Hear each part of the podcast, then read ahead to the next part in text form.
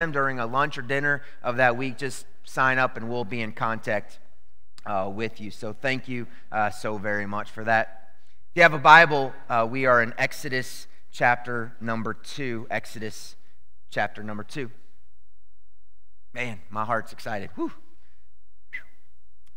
if you're with us for the first time, or maybe the first time in a long time, we have uh, started a journey through the book of Exodus, but we're not just trying to read Exodus, we're trying to see how Exodus fits into the storyline of Scripture and how it points us to Jesus. Now, we're about to end, or about to come to the end of chapter number two. And so, if I can just give you some context, a little bit of understanding where we're at. In Exodus 2, the scene has shifted many times. We started in the home of Moses, where his mother hid him for three months.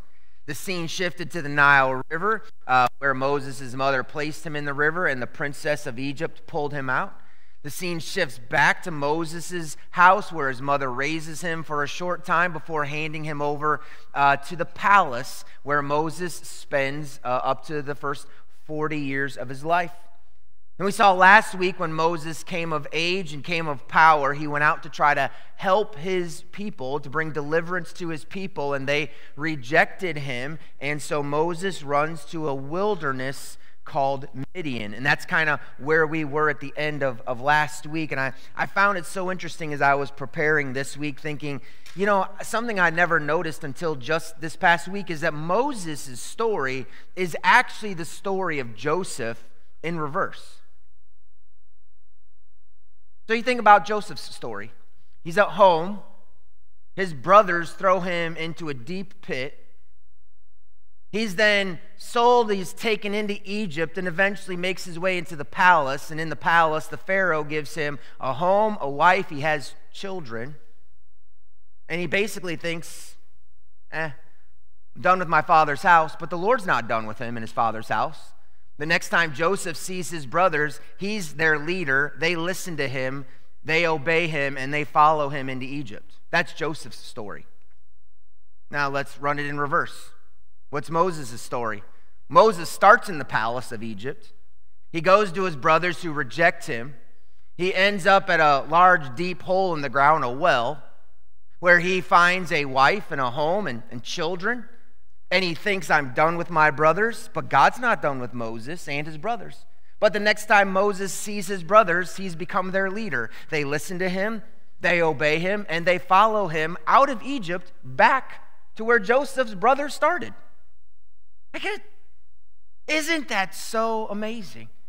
But, but we can't then see, we can't miss how, how that points us to Jesus, who, who leaves the glories of heaven and comes to this earth, who is rejected by his brothers, who's crucified and thrown into the earth but because he's God, he raises from the dead, and the next time he sees his brothers and appears to them, they might have think he's done with us, but he's not done with them. And he gathers his disciples and he instructs them to make disciples, and so they listen to him and they obey him and they begin to follow him. Like this, this is so cool. Your Bible is so amazing. It's so much more than like, don't do this and do this. Like this is this is the story of our redemption. I'm, I'm so excited uh, to jump into things uh, today. So we're going to begin in verse number 23, verse number 23 of Exodus chapter number 2. And we're going to, here's what we're going to talk about today the cries of God's people. Right? Because here, here's the thing I don't know if you've ever felt like this. God hear me? Does God hear my prayers? I'm sure we've all asked that question at some point. And we're going to find out today he does. But listen, he doesn't necessarily answer the prayers you're praying for. He hears your prayers and he works in ways for his glory to be seen. So let, us let's, let's find in verse 23 of Exodus chapter number 2. The Bible says, During those many days, the king of Egypt died, and the people of Israel groaned because of their slavery and cried out for help. Their cry for rescue from slavery came up to God, and God heard their groaning, and God remembered his covenant with Abraham, with Isaac, and with Jacob. God saw the people of Israel and God knew. So, so let's, let's take these verses for just a moment. And, and, remember, we're trying to look for echoes of Exodus. Where do we hear other portions of what we're reading throughout the scripture? And right away, in these first couple of words, we talk about the, the king of Egypt died. Hey, you know what? This is, this is good news, right? Because the last time we saw a new king of Egypt was, was at right at the beginning of Exodus when it says a new king came that did not know Joseph. That king is the one who put them in slavery, he's the one who oppressed them, he's the one who forced their children children to be bo- uh, murdered when they were born and thrown into the Nile River. Now he's died. Ha ha. That's good news, right? A new king is coming. Well, if you know the story, you know actually that doesn't change a thing. It's interesting how we, though, we're so quick to think that a new king is going to change things. You know, every time a Democrat gets into office, the Republicans think, oh, we need a Republican. Or every time the Republican gets in office, the Democrats are saying, we, we got to have a switch. Hey, hey, can I remind all of us that, that the heart of every king is in the hand of our God? Right? So I, I, you may or may you may or may not love the, the, the man sitting in the White House today. I'll tell you something. He's not, he's not there because he wanted to get there. He's there because our God put him there and his hand is in our, his heart is in our God's hand. Just like we're going to find out this king of Egypt, his heart's in God's hand. We're going to find that out in just a few chapters. New king, he doesn't change a thing. New king around here isn't going to change a thing. We look to the one who continues to be the king forever and ever and ever, right? That's that's where we're at. But I want you to notice the words that describe Israel's response to their distress. In, in yellow behind me are four times Israel makes a cry. They groaned, they cried, they cry, groaned. Four times. In orange are God's responses. He heard, he remembered, he saw, and he knew. Oh, do you think God wants you to be reminded today every time you cry, I hear you? I promise there's somebody here today who has been praying and thinking God's just not listening. Oh, He is. Four prayers, four answers. But, but notice the one that says remembered. Isn't that interesting to find out the word remembered being used about an omnipotent, all knowing God? Wait, so you mean you mean our all knowing God forgot something and then he remembered something? Oh, no, that's not what this word means at all. It means he's ready to act on something he has already promised. So it's not like I've forgotten my promise, it's I've made a promise I'm remembering it now, meaning I'm going to put it into action.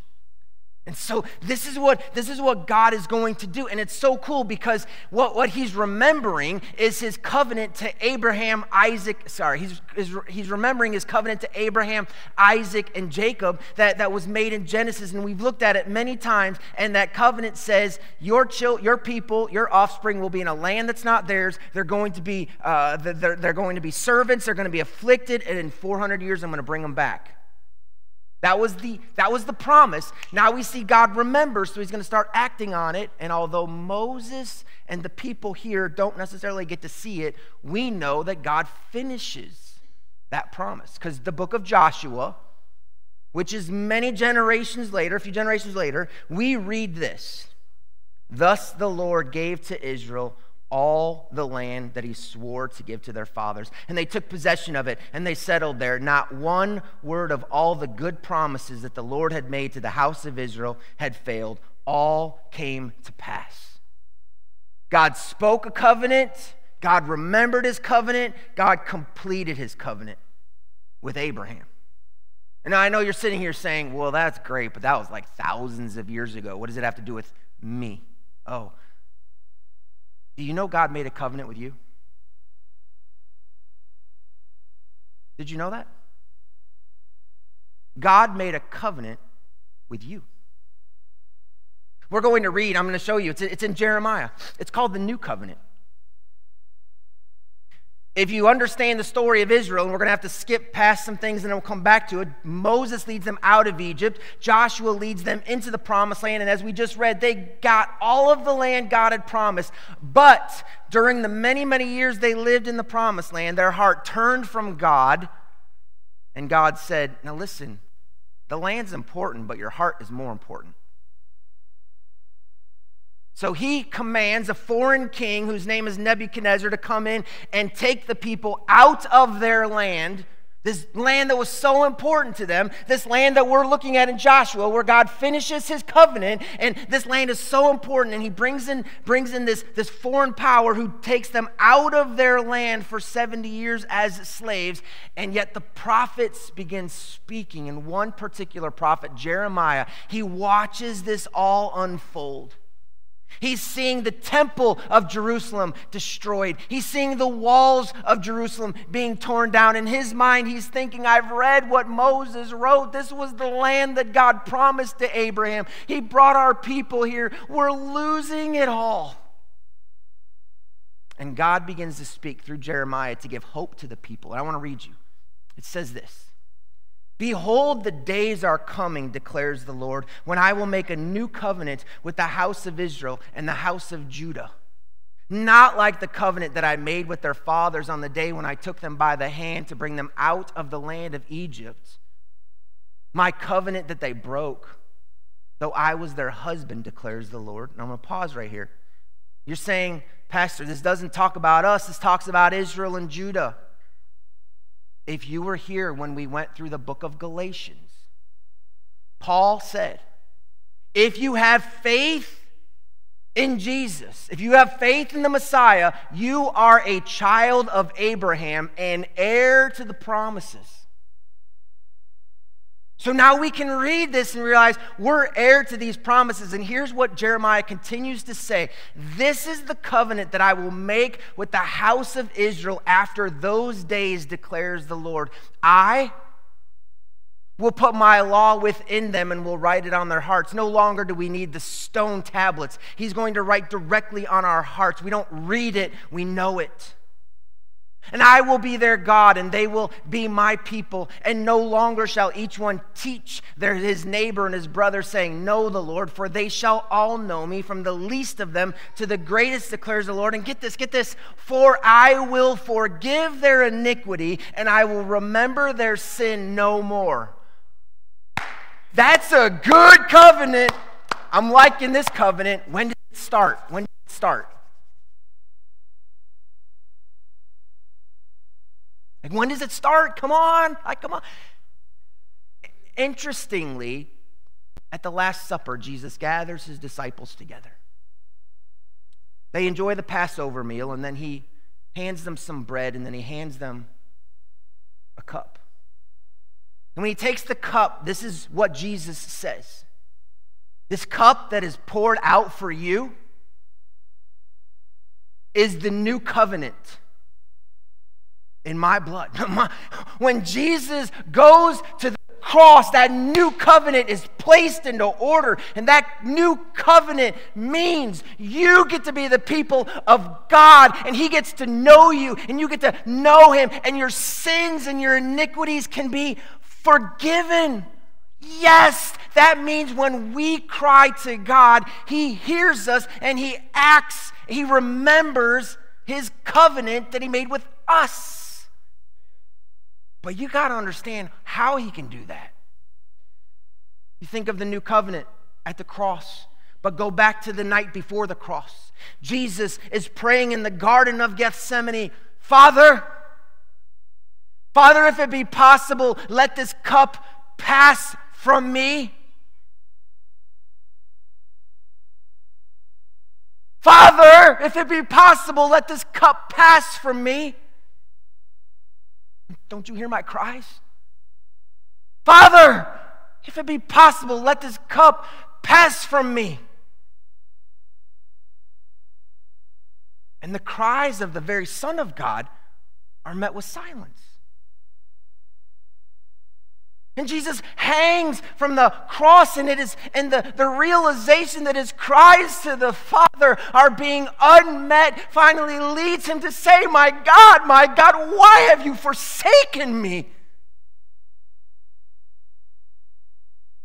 We have to understand the only way a holy God can keep a new covenant so that sinful people can be forgiven and can be His people as sinful people while He is a holy God. The only way He can respond to our cries is by not responding to the cries of the only one who deserved Him to answer.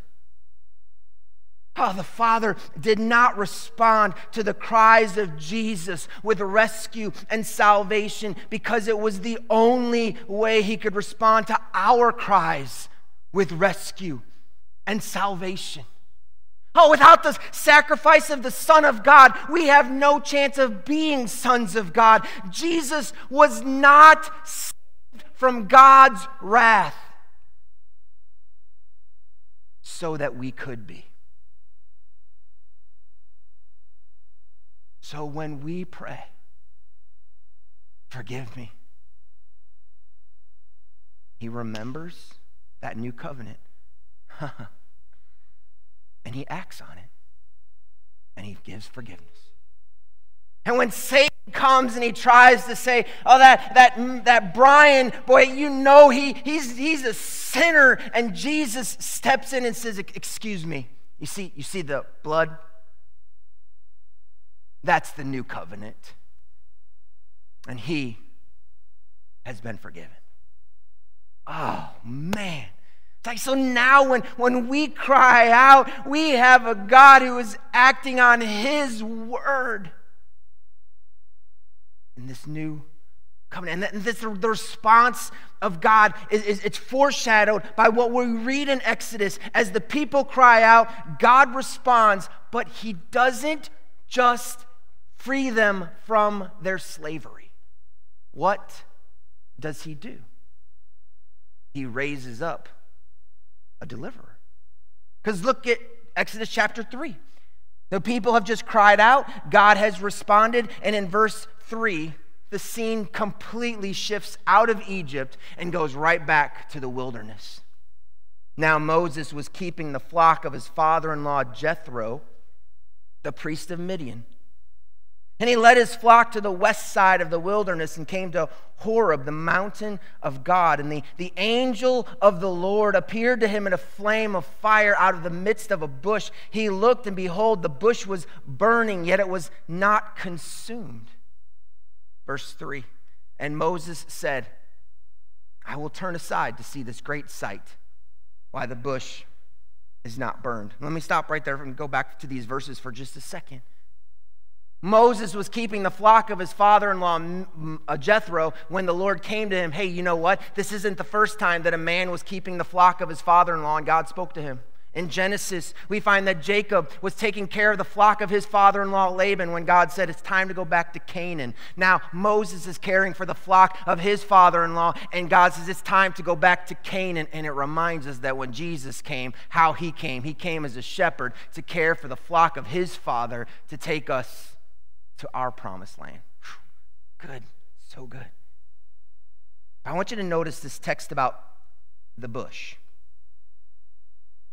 It says that the angel of the Lord appeared in a flame of fire in the middle of the bush. Now, now we often focus on that, that the bush is burned, but it's not consumed. Okay, I'm, I'm going to direct your attention just a little bit differently. I want you to notice the angel who's in a flame of fire because we've seen an angel with a flaming fire in Scripture already. The last time was when Adam and Eve sinned and were sent from the garden. And an angel was placed at the entrance of the garden with a flame of fire, a sword flaming with fire, and they were cast from the presence of God now. We see another angel and we see fire.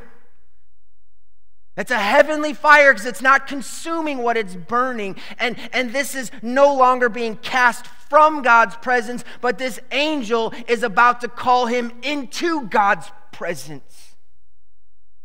So look at verse number three again. It says, And Moses said, I will turn aside to see this great sight, why the bush is not burned.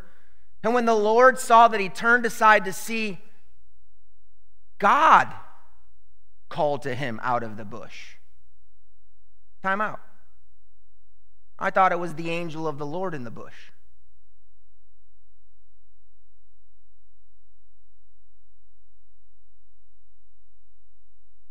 The angel of the Lord in the bush or God in the bush? Someone said yes. You're right. Yeah, that's what's so cool about our God. Just well, we understand, we have to understand that when Jesus walked this earth, yes, he was manifesting himself in flesh, but he was fully God. This angel of the Lord, this messenger of God, the one sent by God, was standing in the bush, and yet when that angel speaks, it's God Himself speaking. Wow. And notice what he says. It's highlighted because it's going to come into play real soon. Moses, Moses. And he said, Here I am. Then the angel and God said, Do not come near. Take your sandals off your feet, for the place you're standing is holy ground. And he said, I am the God of your father, the God of Abraham, the God of Isaac, the God of Jacob. Do you see how clear it is where God continues to go back to this covenant that he made with Abraham, Isaac, and Jacob? I'm the God that made a covenant with them. That's who's talking to you right now. Now, now what's so cool is we got to remember who the author of, of Exodus is. It's Moses. And we got to remember that Moses is also the author of Genesis. And Moses is not writing Exodus as it takes place. He's way down here looking back across the corridor of time. And so Moses is sitting down as an old man, and I'm just picturing him taking the and he's like, Yeah, so so I was I was by the bush, and, and, and the angel of the Lord was there with flame and fire, and then God said, and I am the, the God of your and like like you know, it's so cool. This is not the first time that the angel of the Lord came to somebody and spoke, but it was really God speaking. Because when he told me he was the God of Abraham, he was reminding me I'm the God that showed up to Abraham in the same way. Because I made this covenant with Abraham that, that, that your children are going to be like the sands of the sea. And, and Abraham tried to, to make it happen by having a child with a, uh, with a slave girl named Hagar. But God said, No, it's not like that. You're going to have a child with your wife. Sarah, and that baby is born, Isaac is born, and then God says, when Isaac is raised, give him back to me. Go sacrifice him on a mountain. And so Abraham takes this child, the only hope he has of that covenant coming true, and he, he raises a knife over his son at Mount Moriah. Are you with me? You know where that happens? And guess what happens? The angel of the Lord called to him from heaven and said, Abraham, Abraham, Moses, Moses. And he said, Here I am. Like Moses is, is these are like Abraham answered, Here I am. Guess what I did? When the Lord called me, here I am. And the angel of the Lord says, Do not lay your hand on the boy or do anything to him, for now I know that you fear God, seeing you have not withheld your son, your only son, from the angel? The angel says you've not withheld your son from me? Oh, I gotta, I gotta imagine Moses has to be so excited to, as he ponders back of seeing that angel in the bush and coming to the realization the one sent by God standing in the bush was God, just like it was for Abraham. Abraham kills a ram and then he hears this. And the angel of the Lord called to Abraham a second time from heaven and said, By myself I have sworn, declares the Lord. There's no difference between the angel of the Lord and the Lord. Jesus is Yahweh. When we see in the New Testament, Jesus is Lord, that means Jesus is Yahweh. He is the name, He is the person of God. And He says, By myself I have sworn, declares the Lord, because you have done this and have not withheld your son, your only son, I will surely bless you. I will multiply your offspring. And here's where Abraham gets to hear again that covenant being spoken by God. And and Moses is writing this. And Moses is realizing that angel that was, was in a flame of fire in the middle of this bush, that was was Jesus himself. And Moses has got to smile because he knows what's coming. You and I, we haven't read there yet, but Moses knows what's coming because he's writing, because it's already taken place. Moses, he's got to go back to that time where he's talking to the Lord, and the Lord is so furious at Israel. And he says to Moses, I'm not going to go with you to that land. Those people are rebellious. I will not go. And Moses says, You've got to come with us. You're, you're the reason we're going. You've got to come with us. And, and God says, I'm not going with you. And Moses said, If you don't go, we're not going to go. And God said, Fine, I'll send my angel before you. And Moses, thinking, Yeah God said he'd send his angel trying to, trying to trick me, but I know that angel, that angel was God. He's never to leave his people. He's never to abandon his people. And I, I love how so much how this, this whole thing ties with, with Moses seeing the angel and Abraham seeing the angel and realizing the one in the bush was the, was the one there present when Abraham raises his, his knife to, to kill his son and he says, Don't, don't do it, don't do it. All the while knowing when, it's he, when he's the son, when he's the son, when Jesus is the son, no one's to say, Don't do it, don't do it. No one's to stop the Son of God from truly being the sacrifice that was needed. Jesus, the one sent by God, would give his life as an acceptable sacrifice so that the new covenant can be fulfilled, so that you and I can be one of God's own people, fully known and fully forgiven. Man, that excites my heart. Because you know what we deserve, right? We deserve the wrath.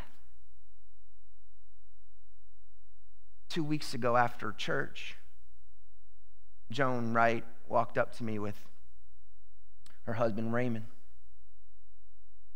Said he, he wants to talk to you. I love it when a wife always says, he wants to talk to you. I said, Ray, what can I do for you? Man, big old tears in his eyes. It's time. It's time. I need to get saved. We slipped into my office and I sat there with him and we, we talked through who Jesus was and what Jesus offers. And when, when we bowed our heads and I heard Raymond pray in his own words, God, I know I don't deserve it. But will you forgive me for my sin? Guess what? God heard that and he acted on it. And the new covenant became alive in Raymond because now he's one of God's own. And God knows him and he can know God. And his sins can be forgiven and his iniquities forgotten forever. Oh. And this isn't, this isn't supposed to, to make us be able to live a life that says it doesn't matter what I do. Ha ha ha. Now that I know all I have to do is pray and ask for forgiveness and I can get it. No, no, no. It's not supposed to give us a freedom and a license to live a life of, uh, uh, uh, of sin, saying all I have to do is ask forgiveness. It's supposed to drive us to our knees in humility to understand how I don't deserve what He's offering. And it's only because He didn't listen to the cries of His own Son that He will listen to my cry and He'll invite me into his presence. See, we deserve what Adam and Eve got, and that's angel standing there saying, You do not get to enter the presence of holiness. That's what we deserve. But what we get is this invitation come. But we have to see what happened to Moses. The closer he got to that bush, whoa, stop. You can't come like that. Take off your shoes. Because the place you're standing, holy ground was talking with a dear friend this week, and he was talking about how the holiness of God is looked at with disdain often in churches. We love to talk about the love of God and the mercy of God, but we don't like the holiness of God because it reminds us that we're not holy. But the angels in heaven don't fly around his throne singing love, love, love, love, love. They don't, they don't fly around his throne saying, Merciful, merciful, merciful. They fly around his throne and declare, He is holy, He is holy, He is holy, He is holy, and only those who are holy can come into His presence. But we're not holy. We're not. Only through Jesus can we come. But we have got to understand if we want this revival that we cheered for and we clapped for and we saw, we have to understand we don't get revival on our terms. We're going to sing tonight. You know what? Singing is not revival. You know what revival is? Revival is drawing closer to God and seeing our sin exposed and doing something about it. Because had Moses drawn close to that holy ground in his shoes, he would not have been the one leading Israel out to their exodus. He would have died in the holiness of God in his unholy state. I listened or, or watched, sorry, read many articles about the Asbury revival this week. One of them, I was sitting at our kitchen table Friday night when I got home after visiting my friend in Atlanta, and I, I, began reading, and it was a man who was interviewing someone who was at the Asbury revival in the 1970s. And you may or may not know that same place experienced a great revival in the 70s. And they were interviewing a man, and now he's definitely much older. And this is what, this is what just stuck out to me. He said, he said, You know, in Christianity, it used to be common for us to hear die to self. We don't hear that in Christianity anymore. What we hear is, I want to be comfortable.